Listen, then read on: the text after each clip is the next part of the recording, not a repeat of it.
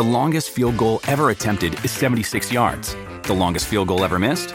Also 76 yards. Why bring this up? Because knowing your limits matters, both when you're kicking a field goal and when you gamble. Betting more than you're comfortable with is like trying a 70 yard field goal. It probably won't go well. So set a limit when you gamble and stick to it. Want more helpful tips like this? Go to keepitfunohio.com for games, quizzes, and lots of ways to keep your gambling from getting out of hand. Welcome to the Bombshell Business Podcast, where driven women in business learn how to become more bold, brave, and unwaveringly confident. Feel empowered and challenged through inspiring stories and tell it like it is advice for business, life, and leadership.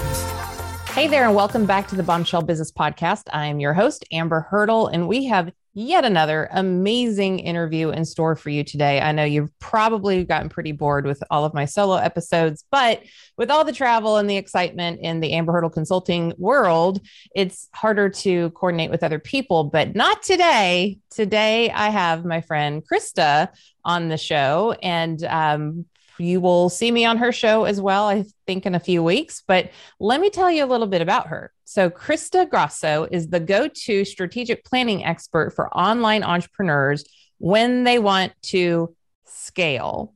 Known as the business optimizer, Krista has the ability to quickly cut through noise and provide clarity on the core things that will make the biggest impact to scale a business simply and sustainably. She's a creator of the Lean Out Method, 90 day lean out planner and the host of the Lean Out Your Business podcast, which I highly recommend you subscribe to. I want to point out a couple things as well. Um, first of all, you know that my motto for this year is simplify to amplify. So, you know, I'm super excited to talk to Krista. And then the other thing is, she was actually my Sherpa. Um, many of you might remember that I was working on my next book and an accompany planner. And so she is my go-to person for that. But of course, my life kind of fell apart um, as go back to old episodes to find out why. and that was just not, it couldn't be a priority anymore, but I haven't given up. It's happening. So, with all of that said, I will also say she's a beautiful human. She's an amazing person. She's so easy to talk to. And I know you're going to love her. Welcome to the Bombshell Business Podcast, Krista. Amber, thank you so much for having me. I'm really excited to be here. Well, let's dive in because I'm particularly excited about you being here too. And I know a little bit about this background, but I want just because we have so many fempreneurs on this on who are listeners as well as leaders in in corporate why did you choose you're so niche down and i know that the riches are in the niches but you're so niche down to a very specific thing. Like it's not just business it's online business. It's not just online business it's simplifying your systems so that you can scale but I also know that you have a jewelry company. You've had a jewelry company even before that one, and you're a creative person. So, like, can you just tie this all up in a bow for us? So I am one of those weird people where I am probably equal parts right brain and left brain. Mm-hmm. And through my whole life, I always, when I was growing up, I felt like I never really fit in um, in the more corporate space or in the more professional setting because I was a little too creative. I was a little too out there. And when I was with my creative friends, I felt like I was a little too corporate and a little too businessy. And then I learned over time that that is my superpower, and yes. I fully embrace it in what I do. And as you mentioned, I do. I have multiple businesses because I like to feed both sides um, from a right and left perspective. But I fell into lean kind of accidentally. I had gone to college. I was a fine art major. Um, and as I was getting close to graduation, I started to think, you know, if I want to work for myself for the rest of my life, I should probably learn a little bit about business. So I ended up switching majors. I got a business degree, graduated with a ton of college debt, like we all do, and said, I'm going to work for a little bit of time while I both pay that off and figure out what I actually want to do for my own business. And the company that ended up hiring me was really big into lean manufacturing. Mm. And I ended up stepping into a bit of a project management role and doing Lean Six Sigma and things of that nature. And I never in a million years would have ever expected that. I thought I was going to be a photographer or an artist, yeah. or it turns out jewelry designer. and I found I loved it. It's it was like a big puzzle to me. It was looking at business and looking at how could you simplify it? How could you make things more efficient? How could you get better results from what somebody is already doing? And just the the puzzle lover in me just really embraced that. And over time, I ended up deciding to launch an entire consulting business around it because I loved it so much and found it was just something I seemed to naturally be really good at. and that a lot of entrepreneurs genuinely aren't because you have a lot of visionaries, like, you know, to kind of reference EOS. I always look around for it. They're, I'm so obsessed with it that it, they all live in my house, not in my office. Um, because I am the nerd who reads such things in the evenings on, on the couch. Um, but there's the visionary who is the more creative person, the big picture person. They get things 80% of the way there. Then it's like Groundhog Day every single day. Um, and then you have the integrator who actually integrates the ideas, protects the business from, you know, too much of the visionary and that sort of thing. And I feel like you're like a hybrid. And you, because you understand both sides, you can go into visionaries like me and give us things that it's not like BS advice. It's not like, well, that's cute, but I just don't even have that in my DNA. So, um, if you were to wave your magic fairy wand, and if you're watching on YouTube, I have one right here. Because as a coach, I am not going to tell anybody anything of what you should do. However, I will say, if I could wave my magic wand and make this choice for you, here's what I would do. And that kind of like, I want you to hold your magic wand and tell us what would you have a, a, female entrepreneur or even a female like maybe it's in an entrepreneurial space and in a corporate role what would you tell her about like simplifying and scaling and really systematizing things yeah, the first thing is don't be afraid of doing less. You really truly can do less to make more, and you can find much more fulfillment in it, but it can be hard to say no to things.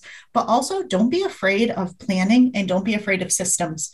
I think so many people avoid them because they think they're going to be very confining, they're going to be very restrictive. They want to have the freedom and flexibility and adaptability to be able to pursue those great ideas that they have before breakfast every single morning and to be able to do so much of what they want but what you'll find is that by putting those systems in place and by leveraging things like strategic planning, you actually give yourself structure that gives you more freedom, gives you more flexibility, lets you more consistently actually achieve your goals. And it gives you the room to be able to pursue those great ideas that you have that otherwise you just kind of feel like you keep chasing because you have so much to do mm-hmm. because you're working on a lot of things that aren't actually the right things.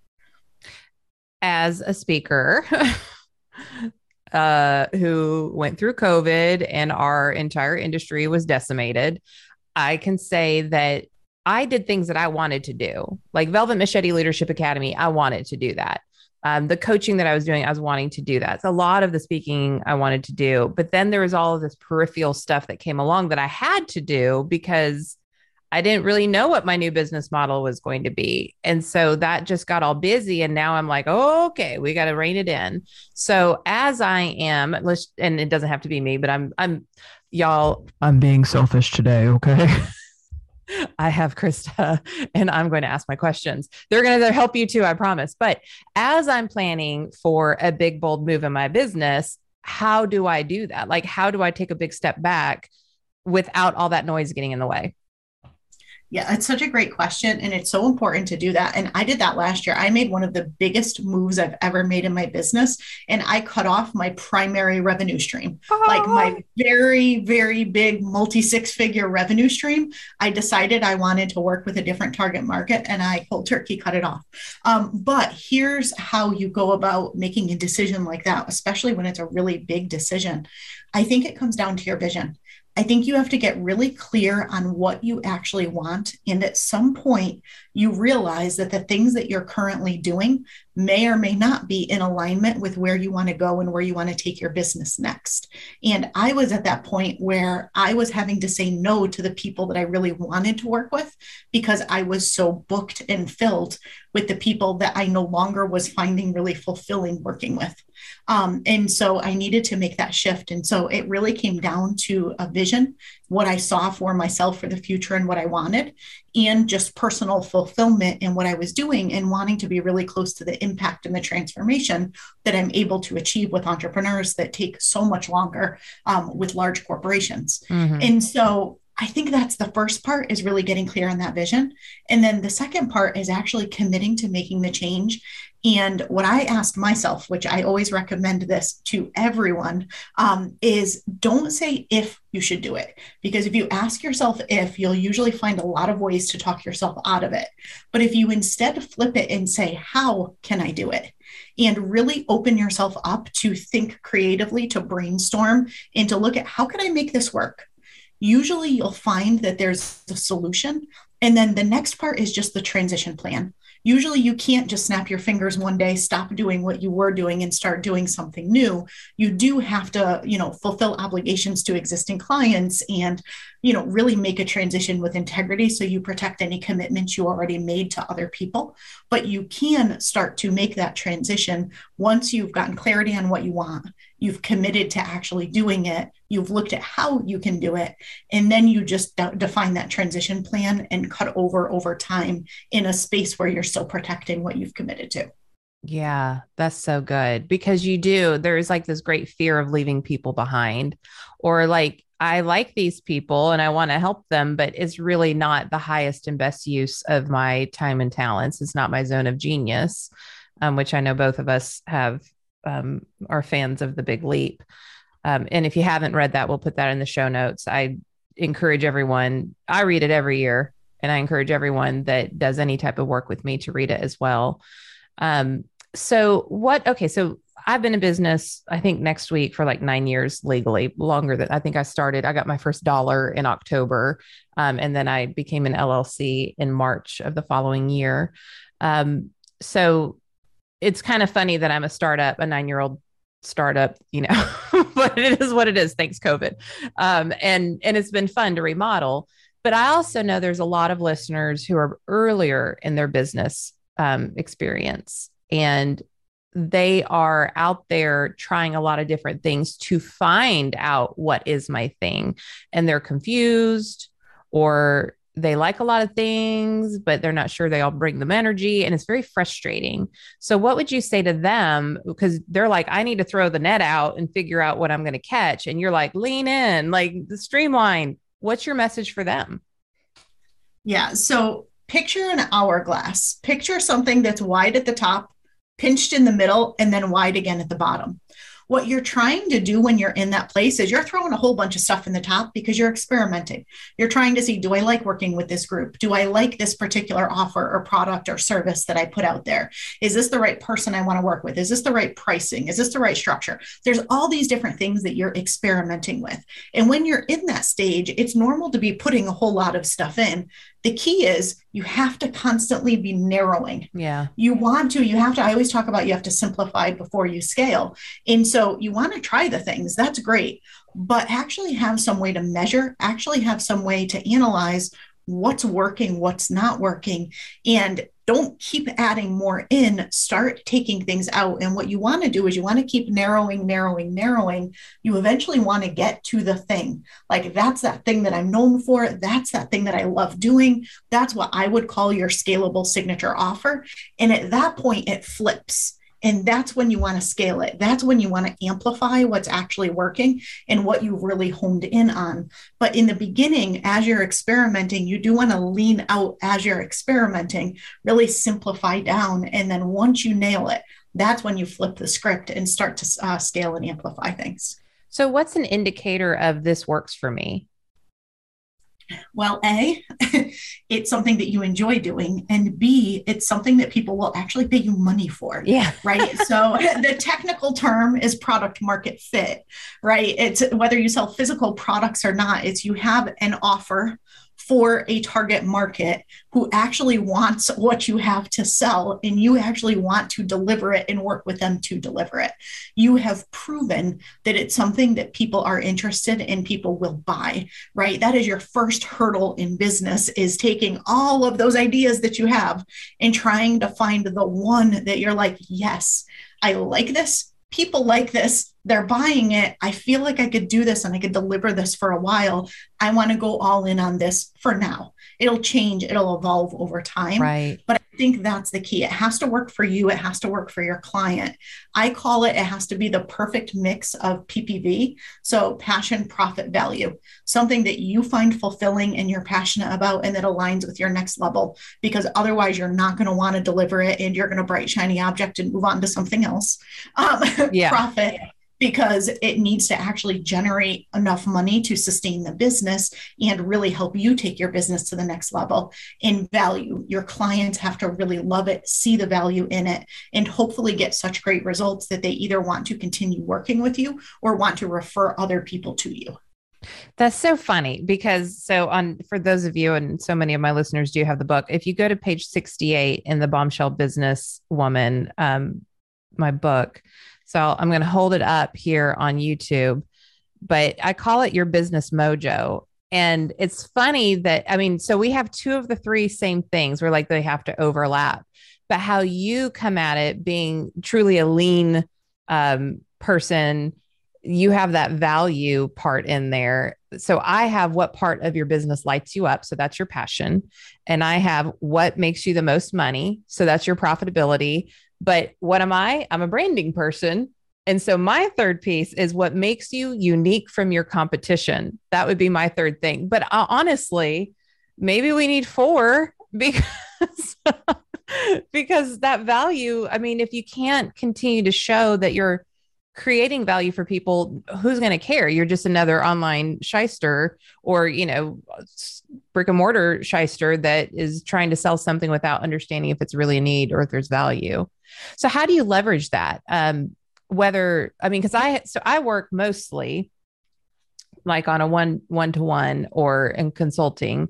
I work with really strong women, and I say this a lot, and there's always a lot of uh, good response because it hits between the eyes. Is the women that I work with are typically seven figure business owners. They typically have 25 employees or more and they are quote strong women who often get put in the bitch box and they're the type of people they are like whoa girl you're too much or whoa you're a lot and i always say if, if i'm too much go find less like they're out there go find you less that's fine um they are afraid of letting go of what they've built so let's start there and then I want to go back to maybe the beginner to medium, you know, mid level business.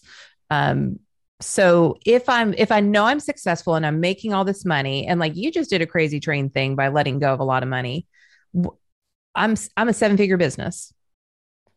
I have mouths to feed, like not just a few, but a lot. And you're asking me to get rid of things. So is it a is it a mental thing? Is there like a, a process you can work through? I know you have what you just described but like you have like a profitability calculator don't you in your systems? Mm-hmm. can you talk a little bit about that I do. Yeah. So the lean method itself has four overarching stages. You start with context, which is that clarity of vision and where you want to go and why it's important. Then you get clear. Clarity is number two on what you want to be focused on right now. And then the third piece and the fourth piece are really tying back to your question, and that's commitment and Kaizen. Kaizen is that lean concept that means making small continuous improvements and changes for the better. And commitment isn't the like all out, let's do this. It's the when you get your yeah buts, when you get all of those mindset things that come up, when you know that you want to do something different, but you try to justify why you should keep doing what you're currently doing. um, it's actually working through and pushing through all of those. So I have the framework that I work with people on. And if you really think leaning out in general is getting rid of waste, right? It's doubling down on the things that add the most value to your clients and the most profit to your business and cutting out all the noise and distractions. Makes perfect logical sense. Who would say, no, I want noise and distractions? Right. But the problem is actually letting go of those things is really hard. And especially if those things got you to your current level of success. Right. So for all of your seven figure business owners who not only, you know, have their own salaries, but their teams and their clients and commitments and responsibility for a lot of people beyond just themselves, it is really scary to stop doing something that got them to this point. But I think we do have to be looking to the future and we do have to look at what's next. And you didn't do the same thing from the day you launched your business till this point. You evolved it over time. And so, what's that next evolution? What's your next evolution as a leader? Like, who do you need to step up into from an identity mm, evolution perspective? Yeah and what's the next identity evolution of your business? And which of the things that you're doing now can't come with you on that ride?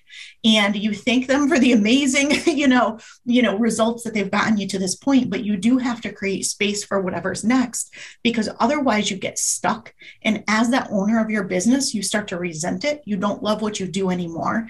And it feels like sometimes we're protecting our team and we're protecting our business but when we fall out of love with what we do and we don't want to show up for it in the same way, it, we're not actually really protecting it. So I think we do need to keep evolving things and we need to keep building a business that we're excited about continuing to build.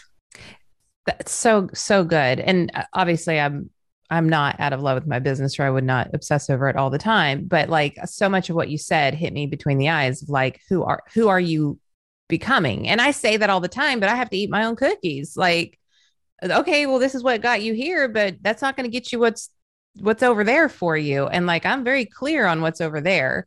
Um, but don't you and you know, I hate to generalize, but I also want to honor the challenges that women and strong women and hear me when I say you don't have to be a sassy big personality to be considered a strong woman. Um, there are a lot of quiet leaders who still get put in the bitch box because they they know their stuff and they're successful and that's intimidating to men and women. So what we as women tend to do is we worry about everybody else and we're in the back seat. And we worry about like well how's this going to impact this person this person this person? And yet if we don't stay connected passionately to our businesses, if we're not taking care of ourselves, there's no way we can take care of everything else. So I, I love that. I'm owning it, I'm feeling it, I'm putting it in my heart and I'm locking it in there for a while. So so there is different stages, right? So we have your your startups, your beginner businesses, then you have your growth, then you have your six figure, then you have your multiple six figure. And we were talking, I don't know, last week how you know, getting to your first hundred thousand dollars, well, that's a different thing than getting to five hundred thousand dollars. And going from five hundred thousand dollars to a million is different, and a million to ten million is different, and you know, and so forth and so on. But you've worked with multi-billion with the B businesses. So, what have you found working with those giant businesses that entrepreneurs need to pay attention to? It's really interesting because I feel like sometimes we look at these really big businesses and we're like, we don't want to be like them. We started our own business for a reason. We want to be entrepreneurs. But meanwhile, there's a reason why they have a multi-billion dollar business. Yeah, they scaled it somehow. things, yeah, there's things that they're doing that they've done that has led to a great deal of success. So I feel like there's so much that we can learn from them and then adapt it to do it in a way that works for us. But I'll tell you a story. There was one company that I worked for, 30,000 employees. So a huge company, a lot of employees. And do you know every single quarter they would take two full weeks and they would have their employees focus on innovation and planning. I love it. So, two full weeks, they had a lot of money not being spent actually implementing anything or executing anything or working on projects or whatever you want to call it. They had people sitting around innovating and planning for what they were going to do next. And I was usually the one that would come in. And at first, the C suite would tell me I was a crazy person when I would try to tell them I needed them to have all their people stop working for two weeks so that they could innovate and they could plan. And then eventually they would say yes and really see the benefit of it. But this company committed almost all of their 30,000 employees for two weeks every single quarter to spend time innovating and planning. And it's because of the incredible results that it gets the business, the way that it moves the business forward faster. And yet, as entrepreneurs, so often we avoid planning and we don't create space for innovation and to actually work on our business because we get so busy in the weeds and in the day to day. And so there's a lot of different things that I have learned um, consulting with some of the largest businesses in the world. But I'd say the things that really are top to me is they always make space to work on the business and to be thinking about what's next and how can they improve upon what they already have so they stay the go-to person for Relevant. their customer base yeah. Um, absolutely. Not only relevant, but like just even ahead of the game. They're trying to imagine what their customer needs next mm-hmm. before their customer even knows what they need next, right? Um, and they plan. They always know what's next. They have that vision. They don't typically call it a vision. They usually have strategic imperatives and you know all sorts of fancy words, but they've got this direction that they know they want to go in and everybody is aligned in that same direction. All of the projects that they fund, all of the work that people do, all of the day to day operational things that happen are all in support of that overarching long term vision. And I think that that's something that every single business should be doing, no matter what stage we're at. It gets a little more, um, you go deeper with it the further up the right. you know success path you go in business but i think even from day one you want to know directionally where you're going and you want to take the time to make sure that you're planning and pulling together the right things for that yeah so brilliant and it's so funny because i found i'm either usually a company's first person to pull people out for a two day offsite or i'm one of the first people. And and you can see that they both are thrilled to do it but then also super anxious that operations aren't happening and and, then at the end they're like i don't know why we haven't always done this like this is the greatest thing ever and i'm like yeah because you can't get this done when the phone's ringing and your emails are pinging and like you can't get out of this crazy space of doing, implementing, and also creating and visioning. Like those things don't go together and they compete for your time and attention. So I love, geez, two weeks. Can I do that every quarter? I can I go on vacation for two weeks and just get creative every quarter? I'd love that. um, so I think that's probably uh, if I could just put a pause there for my listeners, we we do that we have an annual um, planning and then we do quarterly um, we do like quarterly sprints so we know what we need to get done and we sprint towards that every quarter i'm not a marathon i'm definitely a sprinter that way we get the things done by the end of the year that we want to get done um, and it's pretty successful so far so i want if you're if you don't take the time to do that i really encourage you we are um, this is going to go live uh, the beginning of March. So you have about a month left of Q1. And so um, your ideal, Krista, because this is really your your jam. Where in Q1 should they start looking at Q2? Like mid month, end of the month, yeah, I think you always, I always uh, joke that as entrepreneurs, we kind of live in the future. Uh-huh. Um, sure. March has already happened for uh-huh. me, right? and so I would say at least by mid March, you would really want to have a lot of clarity on what you're doing for Q2. But that being said, as you talked about your annual planning, I always look ahead and I know exactly what launches and what major marketing events and campaigns and things I have all throughout the year. When I'm doing my quarterly planning, I'm more filling in some of the detail around right. it and confirming some of those high level plans. So highly recommend that you have that that longer term roadmap that so you have map. clarity on what you're doing when and then you're getting more into okay, and here's what we're going to be doing in April and then in May and June and who's doing what and what's important, what's our deadlines and you're getting a little bit more I'll say planful uh, for the upcoming 90 days. Perfect. Okay. So you heard it. You, you you can do it still. So even if you don't have your your your full picture map for 2022, like I, my challenge for you is step away, even if you don't have like one team member, two team members, step away and just say, okay, what are we moving towards and what can we do in the next 90 days to execute against that? And then that buys you some time to like really flesh out the rest of your year if you haven't done that yet. And you know, Krista has programs. We'll talk about that. Um, you know, if you've been involved in my stuff, I have glamour goals. Um, but I would highly recommend Krista's cadence, her battle rhythm, if you will, because it is um, very intentional and um, magnificent. So this sounds like a lot of work. Sounds like a lot of work. It sounds like a lot of um, physical work, meaning figuring things out and putting your brain to work. It also feels like a lot of inner work.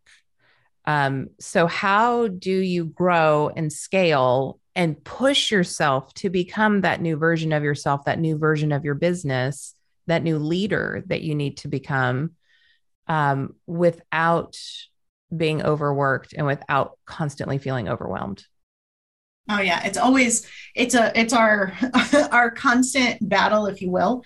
But i think here's my my tip that i would give is the first thing is make sure that you're actually working on the most important things and that you're not just doing busy work. And i think if you do start with that vision and you have that clarity of what's important your vision kind of helps you answer the question if you're working on the right things. When you set those goals and you build that 90 day plan that helps you understand if you're working on the right things right now. And if you look at all of the different things that you're investing your time in usually you'll find that there's a lot of stuff that you're doing because you either always did it or somebody said you should go try this new strategy or new tactic. So you're out there exploring it. But really, it's not the most important thing for you to be doing right now. So if you can run what you're doing through those two filters, right thing, right thing, right now, you'll usually find that there's a lot that can come off your plate. And when you do that, it you get to like lift above the constant hustle hamster wheel of got to keep going got to keep going and you can start to be more and intentional with what you're putting your time on so that you are investing it in those things that are really going to move the needle towards that next level instead of the things that just keep you busy and keep you going the other thing that I recommend is do what I call capacity based planning.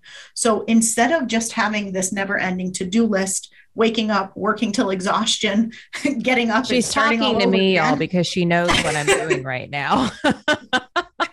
I have many days that are like this too. So, um, but what I always recommend is get clear on how much you actually want to work. And every day is not going to be perfect. Every week's not going to be perfect. We all go through peaks and valleys in our business. But if you know that you want to work a 40 hour week, you don't want to be consistently working an 80 hour week, right? You might have those periodic weeks or where you're launching or you're doing something new or you're onboarding a new team member where things do get busier but you want to with intention say if i've only got 40 hours this week what can i get done and what's the most important thing i could get done okay. in those 40 hours that's going to take me towards my vision my goals my revenue targets? And here's the key with capacity based planning. You don't plan for 100% of that capacity. You only plan for 70% of it because the fit is going to hit the shan every single time. Always. And we underestimate how long things are going to take. We remember things way more favorably and quick and uh-huh. easy than they actually were. she is calling um, me out, y'all. we want that 30% buffer. I mean, almost never do people actually have extra time at the end of the week, but let's just say you do you get the freedom of choice of what you do with those extra hours. You could take it and work on innovative things. You could take it and do a project that you wanted to do for a while. You could take it and do some of the busy stuff that you didn't get to, or you could do something crazy and take it for yourself and do a little bit of self care. so it's not the end of the world if you actually have that time left over at the end of the week. But I think what you'll find is if you leave that 30% buffer, you will not have a buffer at the end Amen. of the week. it's so funny. My team tells me that and has for the longest time. They say, Amber, your eyes are bigger than your stomach when it comes to work. And I forget that I'm 42 years old. I'm not in my 20s. When I was 27, 28, like I could work literally 24 hours and I would just be fine. And I'd go bike 30 miles on Saturday after working, you know, ridiculous hours all throughout the week. I'm not that person anymore, girl. I am tired. I'm tired. I have raised my children. I now have a dog that controls my life as do you. and I'm tired and I can't do that anymore. So I love that capacity. My my practice is on Sundays I look at like what am I obligated to? Like what are my meetings? You know, do I am I speaking? Am I traveling? All that kind of stuff. I do it at the beginning of the month, but then I do it every Sunday for the next couple of weeks too because what happens is if you don't block out time a couple weeks in advance, by the time you get to that week, it's all gobbled up with appointments and it's you're just jam packed and there's no breathing room to get the things done that you need to get done behind the scenes. If you're somebody like me and you have to not have to, but you get to, um, you know, interact with clients and that sort of thing. Um, so I love that concept. I, I, feel like I'm just going to like take that part, this whole section of the podcast, and I'm going to listen to it every morning when I wake up.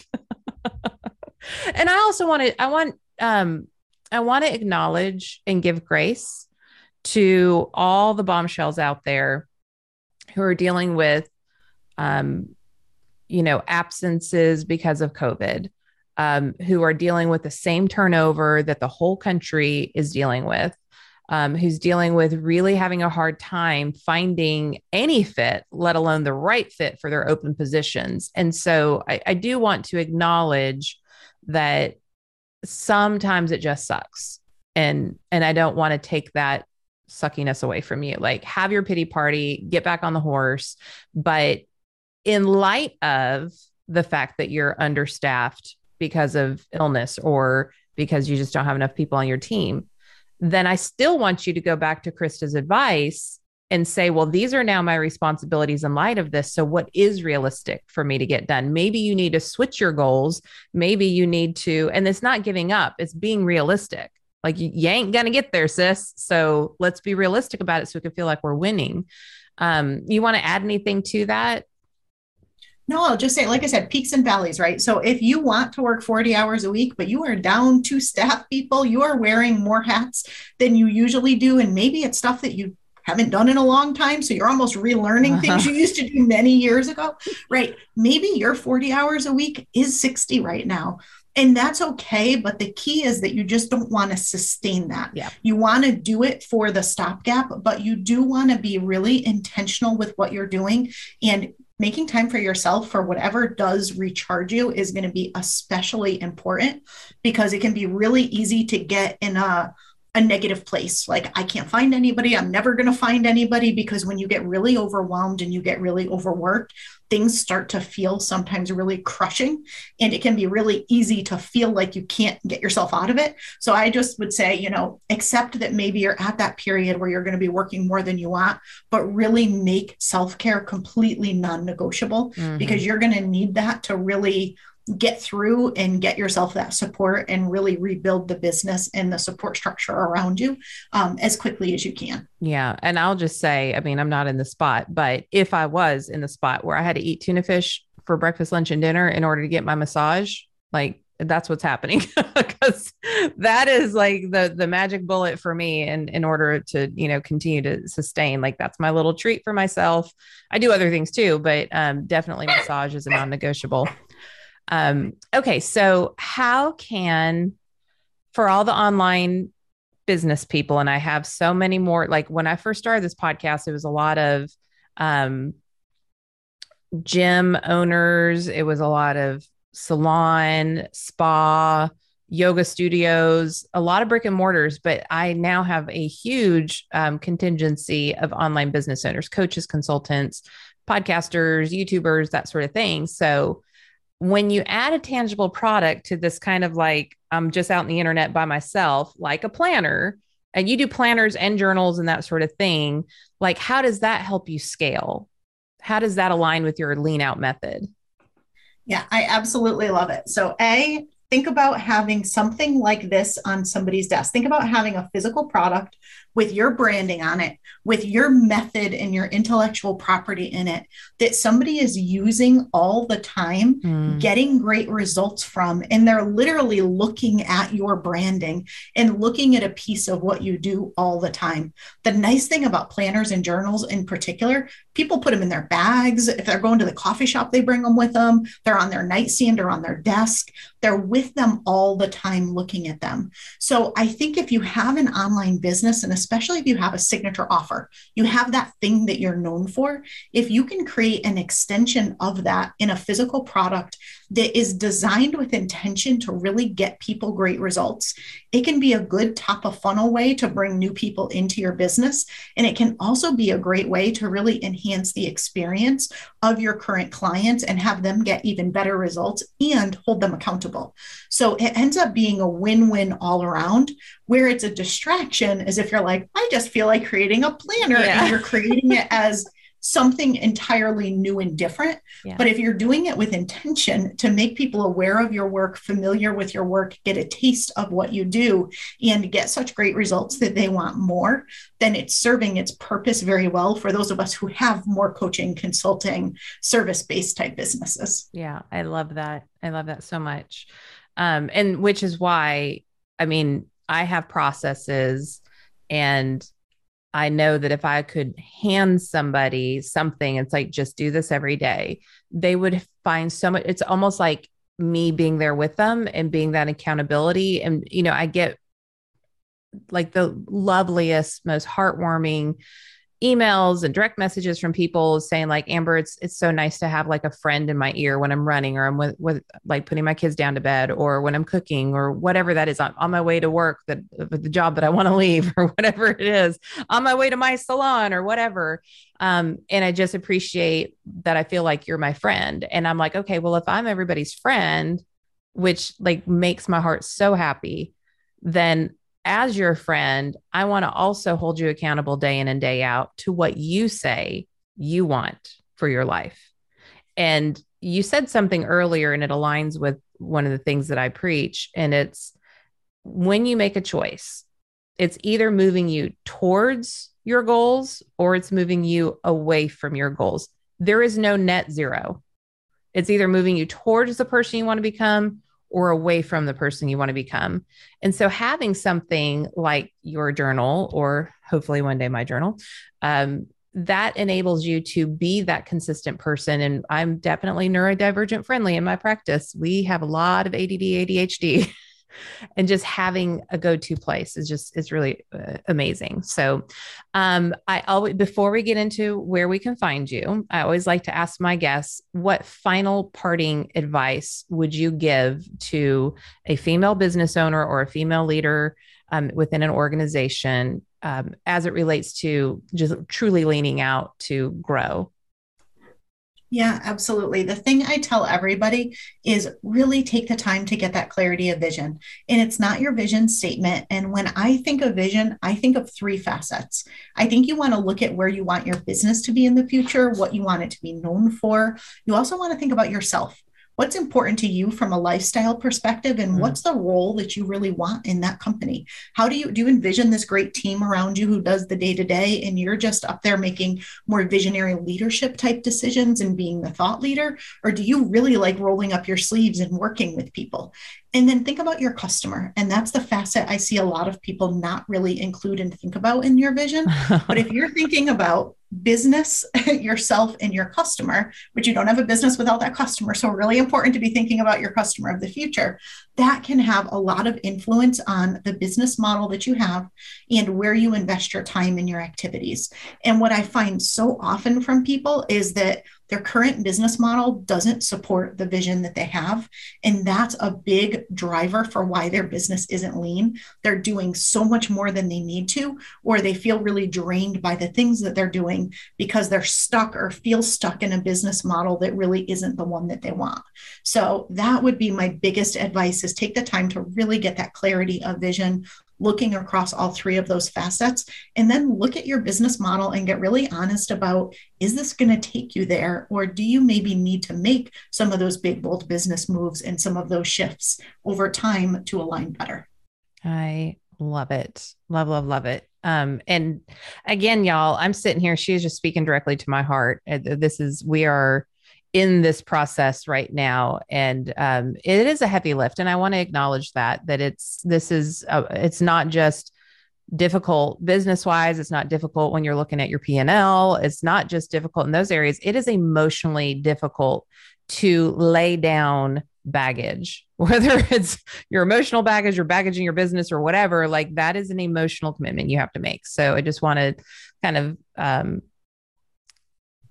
acknowledge that, but also acknowledge how amazing Krista is at supporting people through that process because she knows it's not just like you flip a switch and now you're a lean business. Like she gets it. So, um, I know that you have a workshop series. So, where can people find that so that they can get started with you?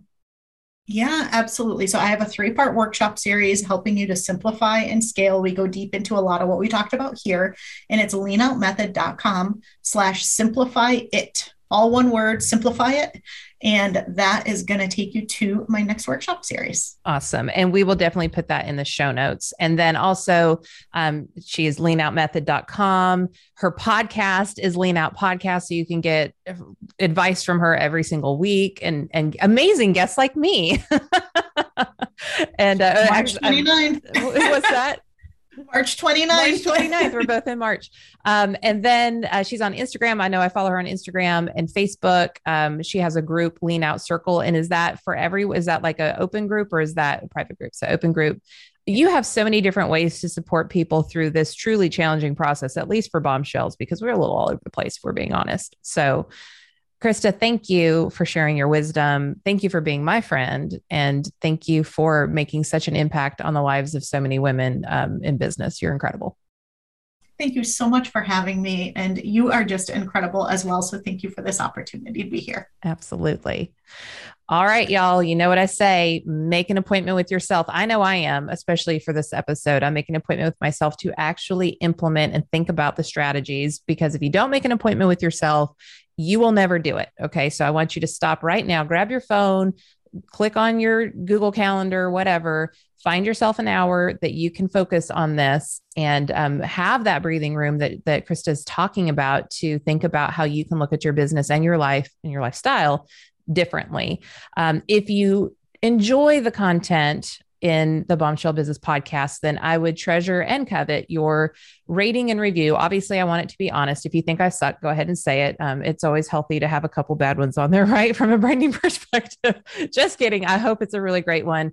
And if you're watching this on YouTube, a very easy way that you can help and not only help me, but truly help other people find this content as well is just hit like. You don't even have to comment, just hit a like, and that messes with the algorithm. And the Google gods go, Oh, this is interesting. And so they'll make it appear in other people's searches. So that's how you can help pay forward the free content that you get on the Bombshell Business Podcast. And just know that I treasure you. I honor the fact that you're taking your limited time to spend it with me, an amazing guest like Krista.